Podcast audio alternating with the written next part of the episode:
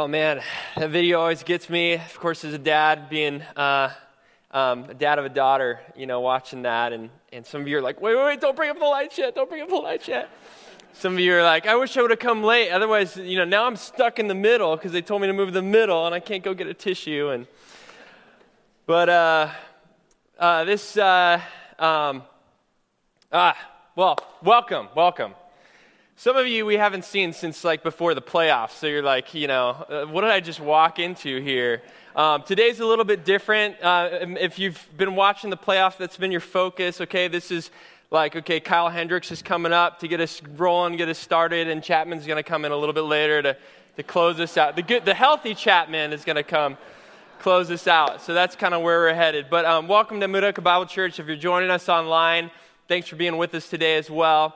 And we are in a brand new series um, called It's Just a Phase. And today it's, uh, it's entitled Think Orange. Um, and orange is a popular movement among uh, churches, and for a good reason. The, the focus is this it's on families as being the primary place where spiritual development happens. And so, for the next couple weeks, what we're trying to do is kind of create um, this vision, kind of do some vision casting for um, what does it look like for um, families to partner with NBC to influence the faith of their child. And I would say fr- from the beginning, NBC, the, the reason we are where we are today um, is because uh, MBC has made families and investing in the lives of kids a priority. Because we believe that God created the family. And Pastor Earl is going to talk about that in a, in a, little bit and unpack Deuteronomy 6. But um, God created families, all shapes and sizes. And um, He even created awkward families. I don't know if you guys have been on this uh, website before called Awkward Family Photos. Um, it's weird. The internet has a lot of weird stuff, and this is some of the, this is some of the weird stuff that people have, have decided to share with the world. And, and they take these photos that were uh, of, of families that are just, they're just, they're just awkward. I don't know how else to say it. Just check out a couple of them, right? This is dated from probably 70s or something. You think, oh, that's, that looks pretty normal. A mom, she's got the hair that reflects the, you know, the, the, the era, and her kids. And then you realize, well, that's not the whole picture. It's actually a superimposed picture of the family in the dad's head. And you're like, what? What, what, they, what, were they thinking? And then uh, you see something like this, you're like, oh, that's, that's, that's pretty normal. You got, you know, parents of the kids and grandparents, maybe aunt and uncle in there. Um, but someone didn't give Uncle Rico like the dress code for the picture. and uh, he showed up in his Hulk shirt, and the Hulk face happens to be right next to the baby's face. It's like, what? What on earth? Families are so weird. And then you have like uh, you have these pictures like oh the girl okay it's from like the 90s or 80s or something like that. They got their pets with them and their little brother and you're like well, Jason, why did you why did you block out the face of their little brother? Well, because it's not their little brother. It's it's a puppet. Because I, I don't. apparently, he's part of the family because dad's a ventriloquist or something, and. Uh, but this whole next couple weeks, we're going to focus on, on families and what does it mean to be a healthy family. Because healthy families, we believe, if, we're, if our mission, our goal is to be a community of Christ followers who are committed to being real with God and to see God's big vision for the world to be changed and transformed and for hope to take, take shape and form, it starts with, yeah, healthy individuals, but, but individuals in healthy families. We believe that healthy families make healthy communities. If we want to be a healthy community, we've got to have healthy families. And the question is, well, how do you become a healthy family? And, and before we go on, I just want to pause and just challenge us on that point for a second. Have you, have you thought about recently the intention that you bring to your home, families, parents, that your family and the way that it operates can be a reflection of the goodness of God? It could be a reflection of hope. The life of your family can be a ministry to your neighborhood, to a world that is in need of hope, that is dying, that is broken. Your family, you can lead your families to be that hope. And I know some of you, you're, you're struggling right now. And you're saying, well, how can I do that? Because we're so dysfunctional. We're just like one of those awkward families up there. Maybe we don't look like that, but we feel awkward and things aren't perfect. I'm not aiming for perfection. We're not aiming for perfection here. We're aiming to say, how can we become more healthy? How can we be intentional about that? Because we believe that God, again, God created families. And that um, the family is the place, the primary place for the spiritual formation of a child. That's a gut check for me because I know that I, I can't simply outsource my, the spiritual development of my kids to somebody else, to the church or to the Christian school that we attend or wherever. It's not like math where I can just say, oh, I'm not that good at math, so I'll just you know, send them to Minooka Junior High or high school. And that's where they can learn that. Spiritual development doesn't work that way. So much of it is caught in the home. And we believe that the family is the primary place for that. But of course, you know, some of us, we're out of that stage or we're, we're, we do not yet have kids. But we also believe that God has, has created the church and provided the, the church as a bigger family, as a, as a context where um, additional voices can step into the life of a child and impact them. And we believe that when those two powers combine, um, what you get is this concept called orange. A guy named Reggie Joiner kind of developed this concept uh, uh, about 15, 20 years ago. That if you imagine family as sort of a yellow circle and church as a red circle, when you bring it together, you get orange. He's like, I, I want churches to think orange, to think how can we leverage the voices of the church, the impact of parents together to have a greater influence. And so this we've we've got this series called It's Just a Phase. And this is part of a bigger project.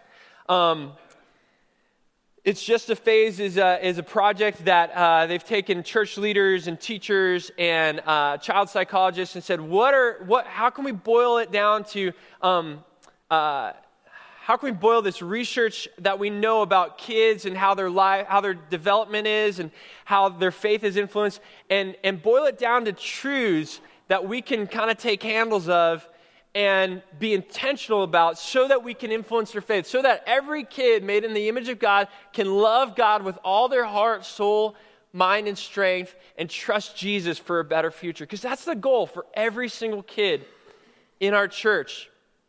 And so they came up with uh, this timeline that we've kind of customized for our church and talked about these phases. And if you look at the bottom, this timeline is on the back of each of your uh, notes. And uh, there, are, uh, there are timelines of these in the back if you're interested in taking one home. Um, but at the bottom, you see there's, there's four distinct phases that we're going to hit on today. That whether you're a parent and you need to uh, you know, amp the intensity up in each of these phases, or if you are um, someone who is looking to invest in kids in this church, um, this is essentially, again, a vision casting to say, how can we all be on the same page about what we're doing here? Otherwise, if we're not, if we're not careful, our ministries can be just become simply programs, extracurriculars that we just attend, as opposed to partnerships where we can say, hey, let's have the same mind and the same goal to see every kid love God with all their heart, soul, mind, and strength. And let's be very intentional about that. So we've encouraged, you know, all of our youth leaders, all of our children's leaders to really be paying attention in, on this series, and we'll be talking to this, them about more of this stuff um, in our in our trainings and such. Um, but we want to have that same goal and that same mind as a church. Um, did did you take out the other slide? You might have taken out the other slide. You took out the other slide. That's okay. We'll just skip it. Um, essentially, uh, because I don't, I don't have that slide memorized. Um, but essentially, our goal is that you would walk away, families, parents, with a plan for your family and a strategy for your family to say, okay, how, how can I, how can I as a parent leverage each of these unique phases to influence a child? And for you as a church, to say, how can I partner with families to leverage each of these phases to have an impact on a child's faith for the rest of their life? And so we're going to kind of jump into each of these phases. Um, and we also have some cool baby dedication stuff, which is going to be happening just shortly. But we're going to hit on each of those embrace, engage, affirm, and mobilize. What about these phases um, is it? And so we've actually got Pastor Nick, Pastor Josh via video, myself, and Errol to share about these phases. So check out Pastor Nick. Hi there. I'm Pastor Nick. and I'm the junior high pastor here at Minooka Bible Church. But today, I'm here to talk to you about the first phase of parenting, the embrace phase. Now, my wife, Joy, and I, we had been married for about three and a half months when we discovered we were expecting our very first child. Talk about embrace. I mean, I was already trying to learn what it meant to be a husband. Now, here I was going to have to learn what it meant to be a dad. I was entering this embrace phase with little to no idea of what to expect. Now, it's been six years since our first kid arrived, and I'm still in this embrace phase. With three kids and one on the way, it's amazing. And it's the zero to five year old age, it's that birth right before kindergarten phase. And it's in this phase that there's two primary goals love and safety. And we understand safety because we've all had those moments as parents where that safety mechanism kicks in. Our kid is maybe playing in the yard and they start heading towards the street, and so we scoop them up in our arms. Or perhaps, like me, you've witnessed your kids have that wonderful, crazy thought of, if only I could fly, and they attempt to do so off the stairs. Now, our daughter Zoe, when she was four years old, she took her blanket, made it into a cape, and she decided she was going to jump off the top of the mid stair landing in our home.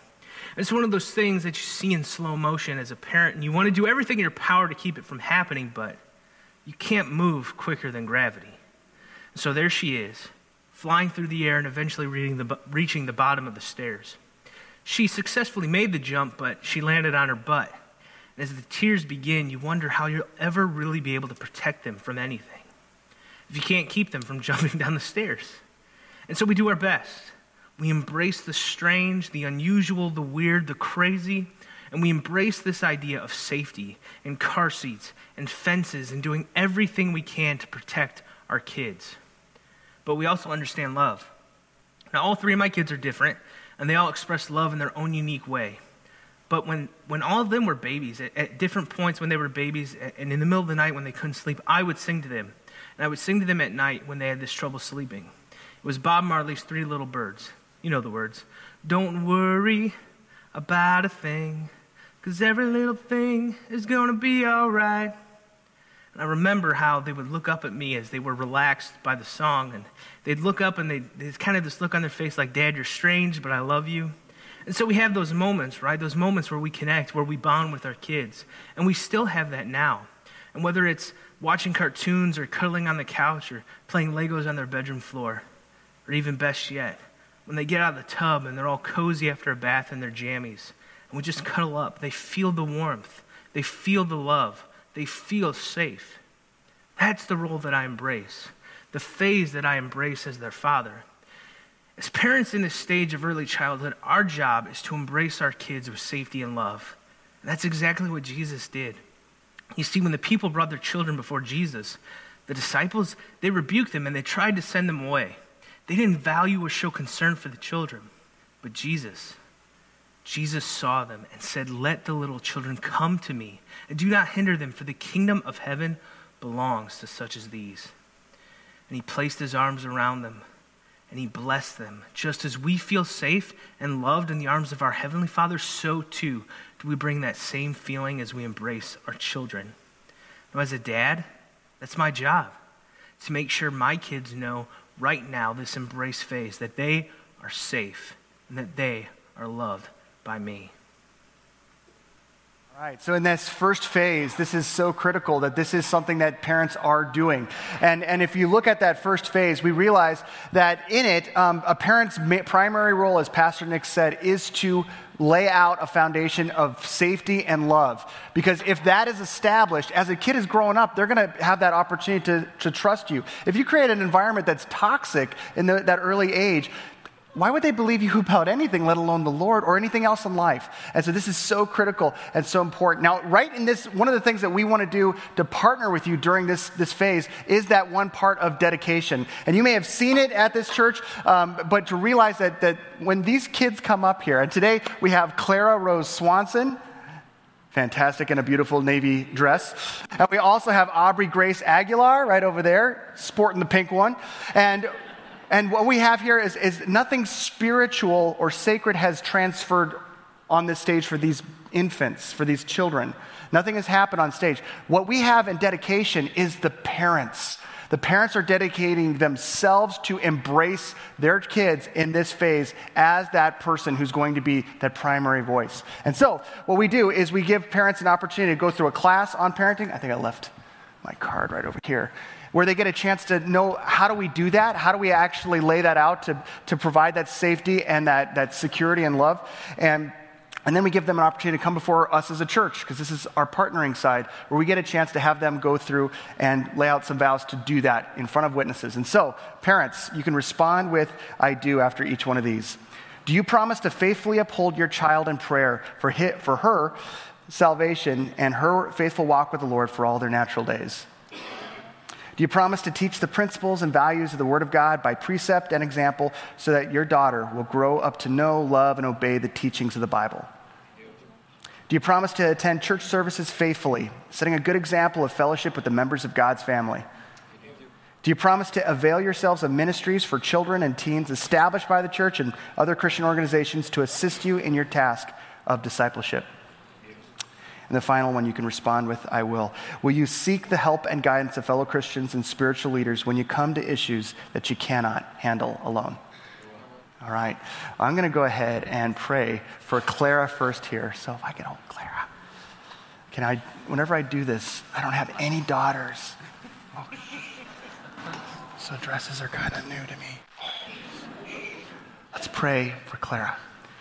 Lord Jesus, I thank you so much for this little girl. Lord, I pray that you help her grow to understand her need for you soon, that you'll raise her as a strong voice, the strong female voice within the church as one who can represent you, and that she could bring healing and impact to those around her, whether it's at school, with her friends, at work down the road. Lord, I pray for Scott and Ashley that you'll help them in this phase and each of the phases following this phase to represent you well. That when they make mistakes, and they will, God, that they'll be humble enough to turn to you for repentance to put things back together and seek forgiveness even of little Clara. Lord, she is a gift from you, and we give you thanks for her. It's in Jesus' name we pray. Amen. Amen. She is precious. All right. Let me give this to you guys. All right. And now we have, who's this? Aubrey. Hi, Aubrey. Hi. Everyone bets, like, okay, this one's going to cry for Pastor. Let's pray for little Aubrey. Lord Jesus, I thank you so much for this little one. Lord, I pray that you help her as well come know her need for you and how much you love her. God, I pray that she's able to grow as uh, equally as a strong female voice, God, as one who is able to bring your impact to all those around. Lord, I pray for her parents. Lord, I pray for Juan and Amber that you help them in their task. God, when life gets messy, when things go sideways, that they'll be able to trust you and hold on to you even more, and that their kids will be able to pick up on that, that Aubrey will be able to see that and learn from that, and know how important you are to them and to her. Lord, we ask this in your name and for your glory. It's in Jesus' name we pray. Amen.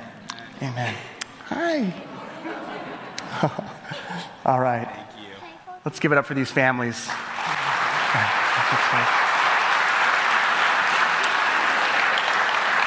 Now that's phase one. Then we get into phase two. Phase two. Oh, man, I love that. That's so cool. I love that we are able to kind of incorporate that in because that's such a beautiful picture of the partnership um, that, that we seek to have. And uh, this next phase uh, is it's the phase right after that phase where, you know, in the embrace phase, you're kind of like, ah, yeah, I just can't wait to get out of.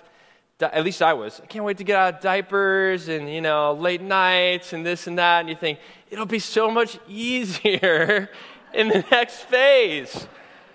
And you're like, wait, wait, wait, wait.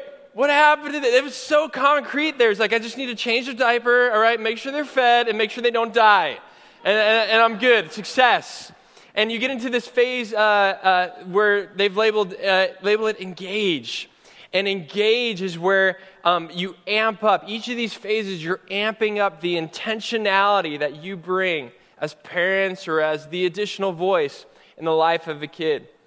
It's why um, when I get home, sometimes, most days, I have to take a beating from my son. Because he's like, Dad, let's fight.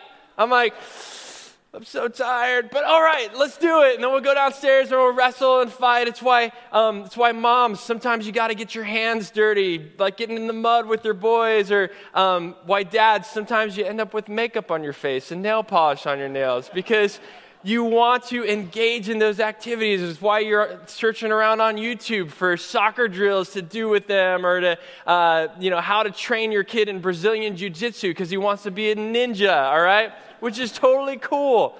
It's, it's that, that period of life from kindergarten to fourth grade where they're discovering things about themselves. And really, honestly, it's for you to step back and say, okay, I'm not going to try to vicariously, you know, live my dreams of being a ninja through my kid. It's about them but it's a chance to say, how has God wired them? And how is God shaping them? And how is God um, giving them passions? And, and what are those passions? And how can I engage in those passions alongside of them? Because it's in that engagement, that intentional engagement. And you know this because by the time you get to junior high, high school, it's, you're like, I thought, what happened? What, how come you don't want to play Nerf guns anymore? You know, it's, it's that this time's so critical because in that engagement, you develop trust, you develop rapport, moms and dads, and you develop a chance to speak into their lives. If a kid is engaged, they will trust you. And it's in those moments that, that the deep questions happen because kids have no, you know, awareness of, of context or whether or not a, a, deep theological question or a question like, oh, what, you know, what happened to uh, great grandpa after he, after he passed away? That, that, that stuff comes up in the middle of playing house, you know, with your kids.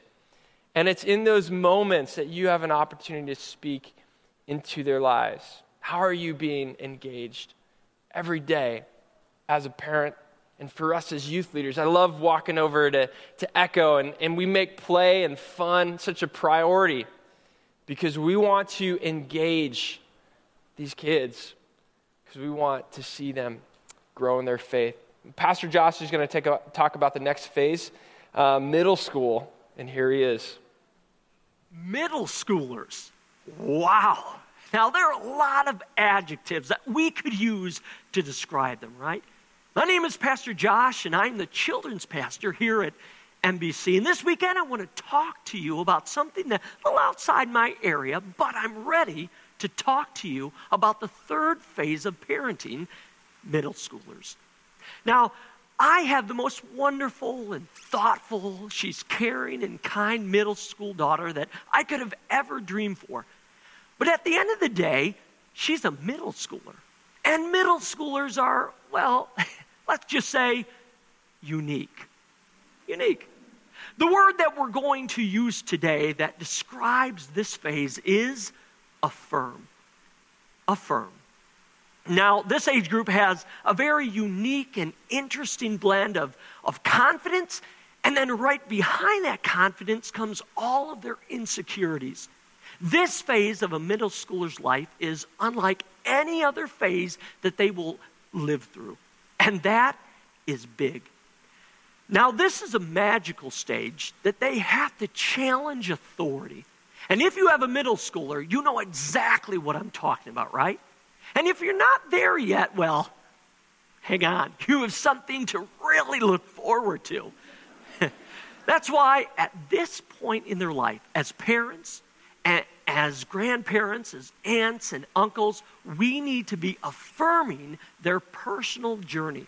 As weird or as obnoxious as it may be, we need to be consistently affirming them.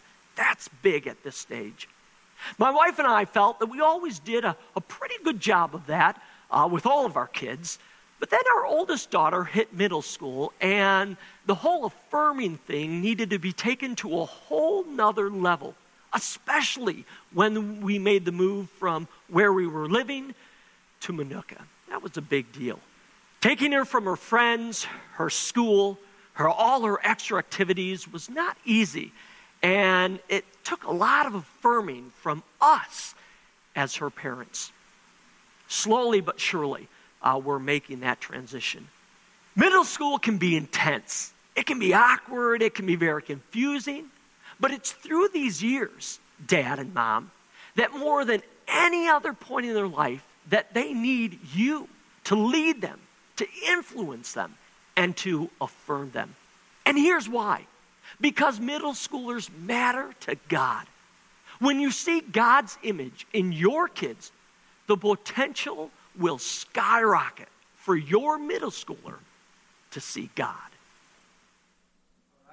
And so this phase that Pastor Josh just talked about is, is critical. And if you're looking at your timeline, it goes up a little bit, and we'll talk about why that is next week. But this is a, a period where we're trying to come alongside you in fifth and sixth grade with Embark, and then seventh and eighth grade with ICE to affirm their personal journey, to own their own faith, to value their faith community. Now, I'm about to talk to you about phase four, which is the high school phase, but I need to ask you this. All right, if you're in high school, anyone in high school, just raise your hand. Okay, some of us. All right. If you're in high school or older, you can answer this question. Okay. Anyone younger, you're disqualified. Everyone from high school on up, you can. All right. So, of the phases two, three, and four, which uh, phase two is elementary school, phase three is, is junior high, middle school, and phase four is, is high school elementary, junior high, or high school, which was the most difficult or dramatic or emotionally like, oh, just was, it was hard. It was, it was, so some of you might be, have been the first phase in elementary for whatever reason,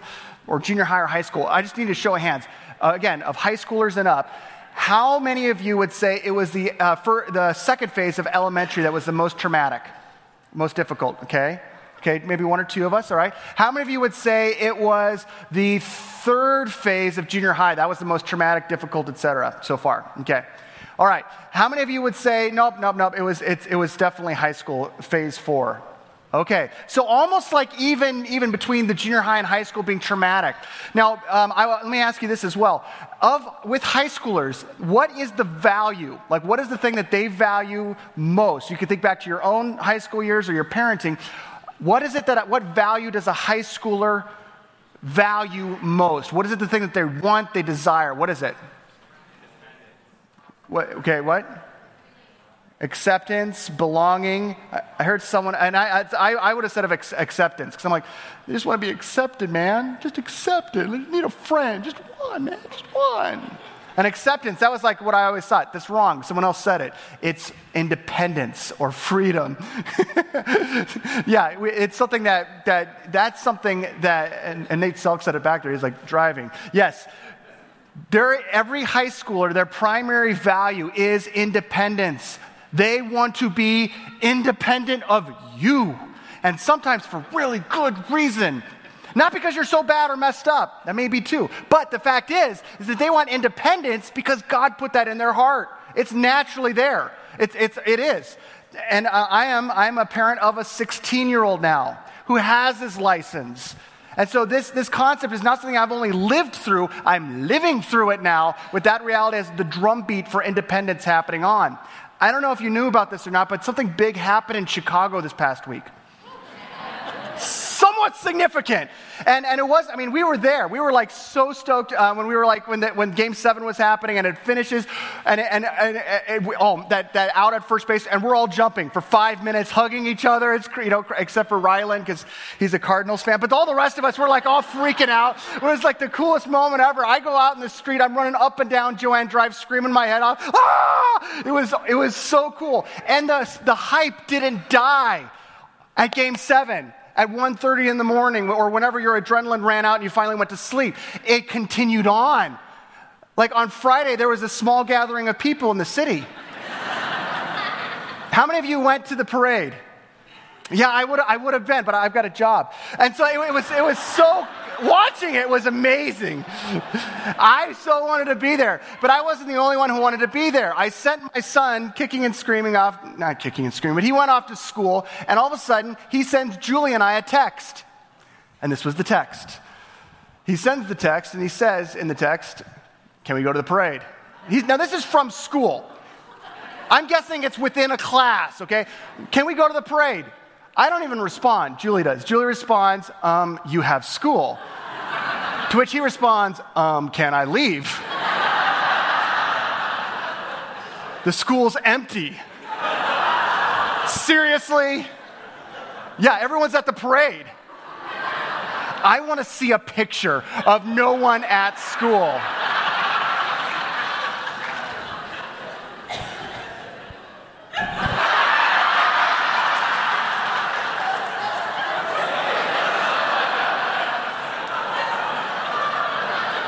Uh, and then Julie responds like a typical Cubs fan there's always next year.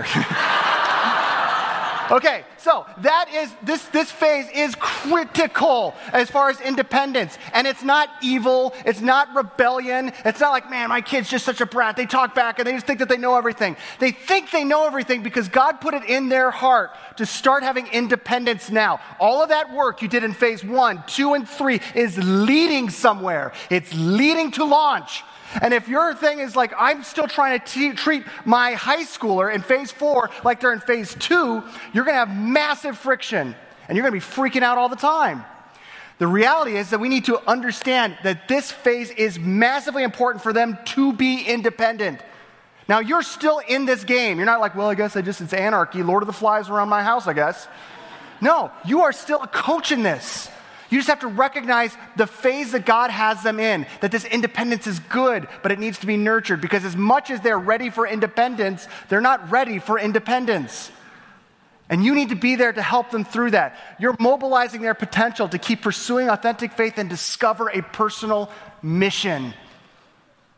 You are still doing something. Don't, don't run away from this phase because it's difficult. Don't freak out on your kids because they just, man, it's just so much more, more difficult right now. I don't understand it. Well, remember how you were, okay? A lot of us were worse. Some of us not, but I mean, most of, I was. And, and this is the thing that we need to recognize. This is a valuable phase. As, as a church, what we try to do is we ramp up from phase one to phase four with our intentionality as far as how much outside events happen. During the phase four, because we want to partner with you to mobilize their potential, there are more camps, there are more events, there's opportunities to engage missions. There, all of that stuff gets put onto the plate because what we're trying to do is saying, your child is a leader, they're independent. Let's feed that independence with sending them in the direction that God has crafted them to go in. This is why, and I love this, when you have adult missions trips to Haiti, to the, some of the most dangerous places on the planet, we have junior hires and high schoolers on these trips alongside adults. This is why eh, eh, when, when you have worship up here, it's not just like, you know, 25 plus age up here. We want to see 15 and 16 year olds singing and playing in the drum kit and, and, and be able to, to being able to engage. This is why when it comes to spy kids, an incredibly important ministry of our church. It is high schoolers and junior hires who are leading. We want to see that continue to happen because we want to, mo- we want to partner with you to do that. Now, if you want to know why we do this, it's because of Deuteronomy 6. And I want to, if you, it's on your phone or in your physical Bible, turn to Deuteronomy chapter 6. Howard Hendricks, um, an old pastor, writer, and um, and uh, prof and, and president at Dallas Theological Seminary, he said, if I could have parents do one thing, I would have them saturate themselves in Deuteronomy 6, verses 4 through 9. This is what it says Deuteronomy chapter 6, verses 4 through 9. It's, and just for context, this is God giving Moses the basically, this is what you're doing. You're at Mount Sinai. You guys are all just former oppressed slaves. Now you're going to go into the promised land and you have no clue how to manage life. I'm going to give you 600 some odd laws to help you manage life. Not to, not to you know, rein you in, but to help direct you to, for how you were crafted to live. And in the midst of this 600 some odd laws that he gets, including the Ten Commandments, he says, All right, let's talk to parents. And the cool thing is, is that he's not like saying, okay, everyone else, just if you're not a parent, if you're, if you're single, um, if you're divorced, or you just haven't had kids left, just go ahead and plug your ears because this is just for the parents. He says this in the context of everyone hearing it. And he starts off with, with a prayer that is still prayed today in the Jewish faith, the Shema. Uh, uh, it, it, chapter 6, verse 4 Hear, O Israel, the Lord our God, the Lord is one. Love the Lord your God with all of your heart, with all your soul, with all your strength. These commandments that I give you today are to be on your hearts. Okay, so that's everyone. We need to own that. This is uh, we're loving God with everything that we have. And then he gets into the parents in verse 7. Impress them. Impress them on your children. Talk about them when you sit at home, when you walk along the road, when you lie down, when you get up. Tie them as symbols to your hands and bind them on your foreheads. Write them on the doorframes of your house and on your gates. In other words, this thing that you own, make it such a part of your life that it's just a part of life. You're not inauthentically trying to say something to your kids that you don't believe own it and then and then like pass it on and again this is in context of the entire community of god now that word in verse 7 that begins verse 7 some of your translations might say teach. My, uh, the niv says impress. It, it's this word right here. It's this hebrew word and it's shana shanan. And shanan means to sharpen or engrave. And, and the idea is your role as a parent and the community of God that are around you, your role as people who are supporting these parents is to be an engraver. This is not just a, a brushstroke, this is a process that takes many phases of life and a, and a, and a dedication because you're going to mess up, you're going to screw the process up, it's going to happen, but a dedication to keep coming back and to sharpen these people, to sharpen them, and that every child, every child is somebody that is worthy and important to God for this to happen. In, a, in, a, in an era, in the ancient world, where kids don't matter, the only kids that mattered were boys. And the only reason that boys mattered was because they're going to grow up one day to be men. But outside of that, they had no value. God says these children matter so much to us that we need to make sure that we're doing this. Now, coming from that, we have three values at, at, our church that, that help we try to pour into our kids' ministry that you need to be on, aware of, whether you're a parent or you're just an NBC or this is our marching call. First off, this every child at every phase matters to God and is valued by us. That, doesn't, that means that we don't just say, okay, high schoolers are the most important way more important than the little kids. Those little kids we don't even care. No, the kids in Adventure Outpost matter to us. And actually, not only do they matter to us, it matters that your kids are in there because we want them from an early age to learn what it's like to be the church, to learn about God next to somebody. Physically be present with one another. That starts at Adventure Outpost. Every, and we're not, we're not like, okay, the elementary school kids, everyone loves elementary school kids. They're way more valuable than the obnoxious junior hires. No, we say every child at every phase, regardless of who their parents are, regardless of their backdrop, regardless of their, their special needs, all of them are people who are valuable to God and they matter. Every child at every phase matters to God. Secondly, every child has a primary voice in their spiritual development the parent. I can't pronounce that enough. Every child has a primary voice in their spiritual development, the parent. As Pastor Jason said, and I'm with him, I stink at math. Some of you are awesome at math, and I hate you because I, I, can't get that. I don't get it. When my kids are in third grade, they've already, you know, lapped me in their knowledge of math. So it's awesome for me to outsource that to the schools. They can do this way better than I can. I'm just happy that they're there. I can't do that with my spiritual, with their spiritual development. I can't outsource spiritual development. That's my job, and that's your job. The primary voice, the primary voice in a child's spiritual development is the parent. And that's why in verse 7 it says, Parents, impress this, engrave this upon your children. That is your, you are the primary voice. But You're not alone. You are not alone. And if you feel like, man, I'm totally ill equipped for this job, you are. So are we. We're, we all feel like we struggle in this. That's why we need the partnership of the church. That's that whole Think Orange thing. That's, that's the genius of it, is that you are not alone. You have that primary voice, and we have a church that's going to come alongside you and partner with you. So, our job is to partner with you at every phase of your kid's life.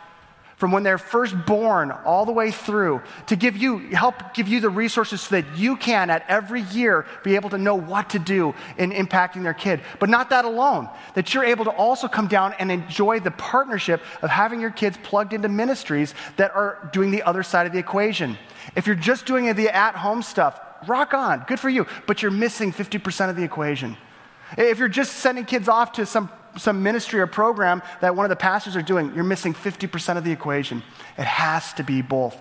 Now, when you leave today, um, there's cardstock versions of your notes that have on the back side the timeline, and, and there's magnets back there. And the magnets are uh, intended, and stickers that you can like write down your kids' names on and then plot them on there. Um, this says Corey, but it's really Cohen and Rylan, Carson and Micah. That's my four kids, my four boys. And so that's where they're at on the timeline. This is going to go on my fridge so that I can ongoingly be praying for them. And I can also be seeing what's happening next and what part do I play. Now, again, it's, not, it's got to be more than just a reminder. Next week, everyone that comes is going to be able to sign up for free for something that we're going to be providing. And, and we're not even going to be ready to actually launch this till March because it's going to take a lot of heavy lifting on the front side. But what we're do- going to be doing is this if your child is seven years old, and you sign up for this next week, when you're, let's say your child turns eight on December 15th, on December 15th, you're going to get a message that says your package for eight years old is ready at the Family Resource Center. You're going to go over there and they're going to have a package that's going to have your name on it, your child's name on it. And in this package, it's going to tell you, as a parent of an eight year old, the things that you can do to help them see Jesus in, as an eight year old, resources that you may be able to utilize, things that your kid is physiologically going to be going through as an eight year old. Um, we'll be having inside of that also just like pamphlets, just on like, like parenting things that are taking place in their body at this period of time that may explain some of the things that you're like, I don't get it. Why are they acting like this? We want to resource you. And then, and then when your child turns nine on December 15th of the next year, you're going to get a message. Your package is ready for you. And so every person who signs up for that next week will be able to do that and walk every stage of the way till, they, till they're 18. And, that, and again, the, the things that they're going to be emphasizing in each one of these years are things that you may not be knowledgeable about right now. So we want to we wanna inform you and educate you. And again, this is going to be totally, we want to we want to invest in this because we want to invest in you as parents. So make sure that you're here next week and make sure you bring some other people that they can also hear about it because that's going to be key. The week after that, we're going to unveil the Family Resource Center, which is going to have things throughout the year that you can tap into. Cards that'll help you understand, again, a snapshot of what is going on in your kid's life at that time. So if you have a zero to one year old, this is the I need you now phase. This child wants to know, Am I safe? The goal is to establish trust. You are embracing their physical needs so that they can know God's love and meet God's family. And by the way, it's 936 weeks and counting until they leave home. or 11th grader, the just trust me phase. I got it. Mom, dad, I got it. I got it. They think like a philosopher. They want to discover meaning and learn best by processing out loud. Out loud. They want to know how can I matter? And the goal is to refine their skills, mobilize their faith so they can pursue authentic faith and discover a personal mission. And by the way, 104 weeks and counting. We want to help you each of the way to be that primary voice. And throughout the year, when your kids are plugged into ministries, you're gonna, we want you to start conversations, know what's happening in the ministries. So Pastor Josh puts on the Facebook page, on NBC's Facebook page, um, what's happening in Echo Kids K through 4 during the month of November. Check out the new Virtue we start this weekend and be sure to have your kids there each weekend so they don't miss out on any of the excitement and surprise. We want you to know what's happening so that you can start a conversation. Pastor Jason shoots out um, a weekly newsletter on Tuesdays to let you know what's happening in 360. What did they just learn about in the life of David last week? Why does that matter? Make sure that you're, you're I, am a person that hates when teachers give me a bunch of stuff to read, like at parent teacher conferences, because even as they're passing it out, and they, they went to the effort of putting it on special color paper and stuff. And I'm just like, yep, it's a lot of words. I'm not going to read that. You know, that, that type of thing. These are actually critical things that, you, that, you, that are going to help you have these spiritual conversations with your kids, leading to our third value. Every child is the church of today and a church leader of tomorrow. We do not believe that kids are the church of tomorrow. We don't believe that. We believe that believing kids are church of today. Today. That's why they're in, involved with all these different ministries as a church. And again, when I first came here like 19 years ago, that's what I was seeing. A church already had that built in. We didn't teach that. We just jumped on the momentum of what NBC was doing back then. And I'm stoked to see that it's continuing on. The kids of this church that are believers are the church of today. But there's a reason in Deuteronomy 6 that Moses was telling these adults, teach this, impress this to your kids. Here's why. One day you're going to die. And who's going to pick up the baton? This is the most valuable reality we have in life. Who's going to pick up the baton if all you're focused in on is your generation? We need to be a people that are investing in the next. It goes, it's just a phase, but it goes by so quick. I know. I remember, I remember um, grown ups, or not grown ups, but older people saying to me, it goes by so quick. You know, and, and, and you knew that they were old when they said that. Like, they're, they're old people who are telling you when your child is only the size of a Chipotle burrito. it goes by so quick. Before you know it, they're gone. And you're like, okay. You're old. That's why you say that. And then all of a sudden, you have a 16 year old, and you're like, that went by like lightning. Like lightning. And then all of a sudden, I am the old man now. It goes by so quick. Now, I, I, I, told some of you this before, um, but that blows me away at how I need to be absolutely determined. We need to be t- determined to take advantage of this time. When, when Micah was 15, um, he was uh, playing video games downstairs, and uh, then he came upstairs because you, you have to go to the bathroom sometimes. And uh, he got upstairs and, um, and he was going, he went to the bathroom. And Julie and I had just been talking about, I can't believe it, he's 15 years old. He's 15. He's 15. Like, we have three years with him. And then he, he came out of the bathroom. He's about to go back downstairs. I'm like, Micah, Micah, stop. Micah, Paul and I were just talking. You're 15. And he's like, Yep. I'm like, no, no, no, no. No. But we're talking about, like, we only have three years with you. And he paused and he looked back and he's like, Yep, make it count. and then he walked away back downstairs, and Julie and I looked at each other like, Did that just happen? Church, Minooka Bible Church, make it count. If you are currently raising kids in one of these phases, make it count. If you are a grandparent, because we have a lot of grandparents here who have kids that are not leading their grandkids spiritually, and you're like the only voice in that child's life, make it count. If you're someone who's like, I, I, I don't have any children, or I, I you know, I, am I'm, I'm divorced, or I, I, I'm, I'm, I'm like 15 years old, I, I have no part in this, or I'm a gra- whatever, make it count. You have a role. In my life, the most impactful people in my spiritual development were people who were married without kids or single people. The reason I'm a pastor today is because of a single volunteer when I was in high school and junior high. The reason that I teach the way that I teach is because of a 75 year old single lady named Idora who taught me the Bible creatively. And if it wasn't for Idora, I would never teach the way I teach. You are not someone who's outside of this. This is your church family. Make it count. Amen? Okay, so I want all of us here next week, okay? Okay? Bring some people along with you so that we can actually find out how do we actually step into this even deeper. On your way out today, pick up a magnet thing with your kids' names. They're out in the atrium. Let me go ahead and have us close in prayer. If you could stand, I want to pray for you before we take off. Lord Jesus, I lift up all of the people who are currently raising kids in one of these phases. I pray that you encourage them, that you help them realize, Lord, that all of us have messed up stories where we make mistakes. All of us have, have parts that, that we wish that we could redo and do over. And that the amazing thing about grace is that you keep bringing us back.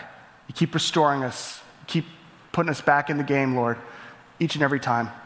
I pray that you do that for them. For those of us in this room, Lord, who aren't parents or, or we've been empty nesters for a long time, we feel like this just does not pertain to us. I pray, Lord, that you infuse inside them the vision and the mission of the church, to be the church family pouring into the next generation. Lord, when we give, when we give of our time, we're making that investment. Let us be that type of church, God. We'll give you the thanks and the glory for it. It's in Jesus' name, and all God's people said, Amen. Amen. Pick up those things out in the. air. I'll see you next week.